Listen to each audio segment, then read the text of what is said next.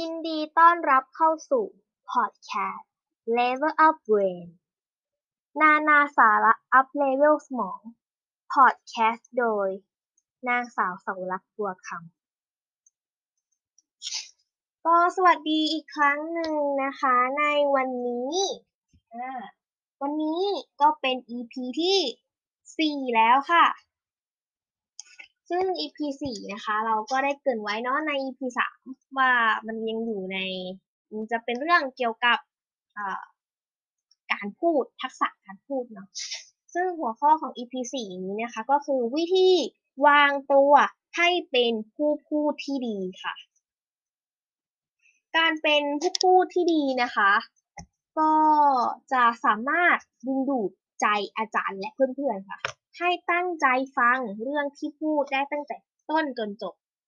แล้วก็มากไปกว่านั้นนะคะ การเป็นผู้พูดที่ดีเนี่ยยังจะช่วยเสริมสร้างบุคลิกภาพ ให้คุณเนี่ยดูเป็นผู้รอบรู้มากขึ้น ซึ่งวิธีการวางตัวให้เป็นผู้พูดที่ดีนะคะ หัวข้อหลักๆเนี่ยหรือว่าประเด็นนะคะ ก็มีอยู่แค่ห้าประเด็นด้วยกัน ซึ่งเราก็มาเริ่มที่ประเด็นแรกกันเลยค่ะหนึ่ง สีหน้าผู้พูดค่ะ สีหน้าผู้พูดเนี่ย ก็คือ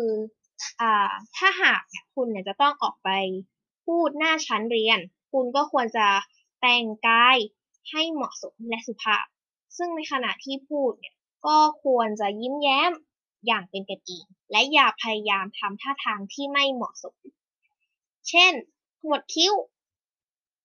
เบ้ปากในระหว่างที่เพื่อนมาถามเนี่ย และก็หาวนอนในขณะที่พูดจบ ซึ่ง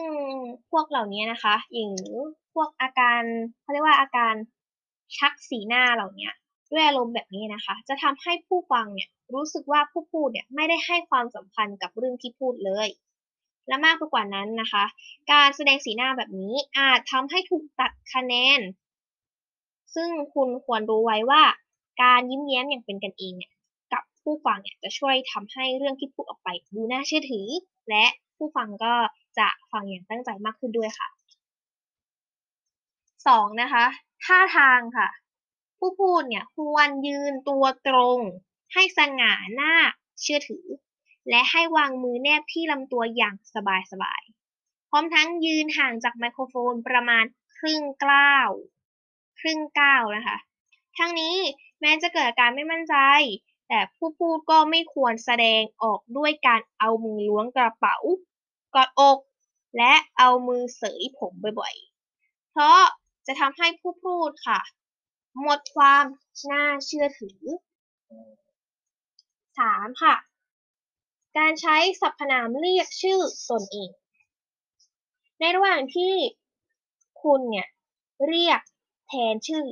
ตัวเองว่าหนูหรือฉันเนี่ย แต่ในระหว่างที่ออกไปพูดหน้าฉันเนี่ย คุณควรจะใช้สรรพนามเรียกแทนตัวเองว่าดิฉันหรือผมแทนการออกไปพูดหน้าชั้นเรียนซึ่งเพราะว่าการออกไปพูดหน้าชั้นเรียนนะถือว่าเป็นการพูดอย่างเป็นทางการ ซึ่งการเรียกชื่อตัวเองแทนคำว่าดิฉันหรือผมเนี่ย จะทำให้การนำเสนอมีความน่าเชื่อถือ ทั้งนี้ในระหว่างที่เพื่อนๆซักถามจากที่พูดจบ ก็ให้คุณเนี่ยเรียกชื่อเพื่อนโดยเติมคำว่าคุณนำหน้า เช่น เชิญคุณอภิวัตถามได้ครับ เป็นต้น 4. สังเกตสีหน้าท่าทางของผู้ฟังอยู่เสมอ การพูดหน้าชั้นเรียน ต้องดูองค์ประกอบหลาย ๆ อย่าง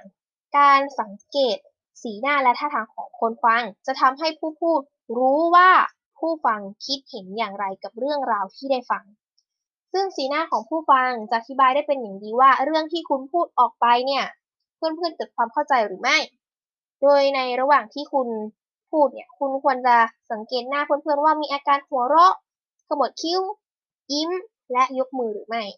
ซึ่งหากเพื่อนมีอาการขมวดคิ้วก็แสดงว่าเพื่อนๆเนี่ยอาจจะไม่เข้าใจในสิ่งที่คุณกำลังพูด ดังนั้นคุณควรใช้คำพูดนะคะ หรือว่าพูดเนี่ย ให้ช้าลง และพยายามอธิบายให้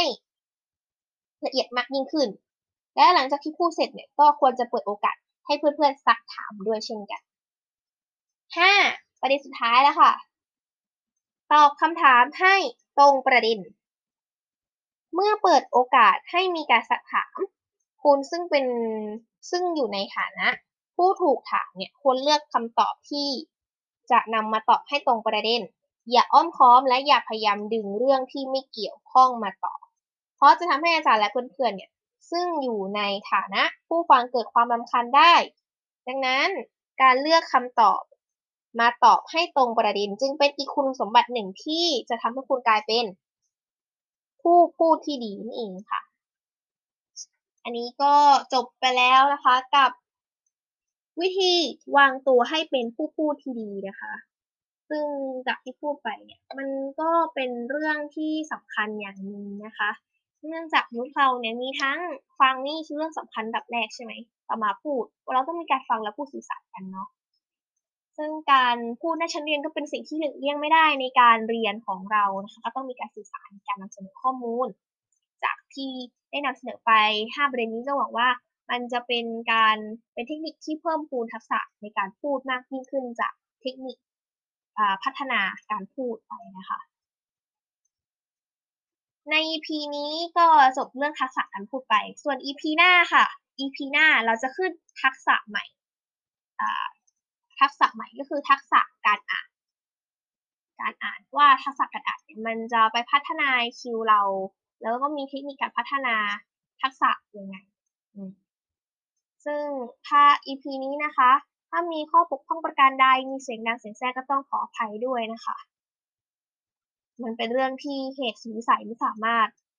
จัดการได้นะคะ อย่างเช่นเสียงรถเสียง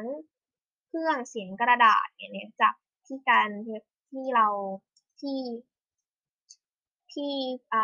เขาเรียกว่าเรานะคะเราเราได้ทำขึ้นมาต้องเปิดดูสคริปต์การพูดขึ้นมามันเกิดเสียงดังขึ้นมา ก็ไม่สามารถ จะหลีกเลี่ยงข้อผิดพลาดนี้ได้ ก็ขออภัยด้วย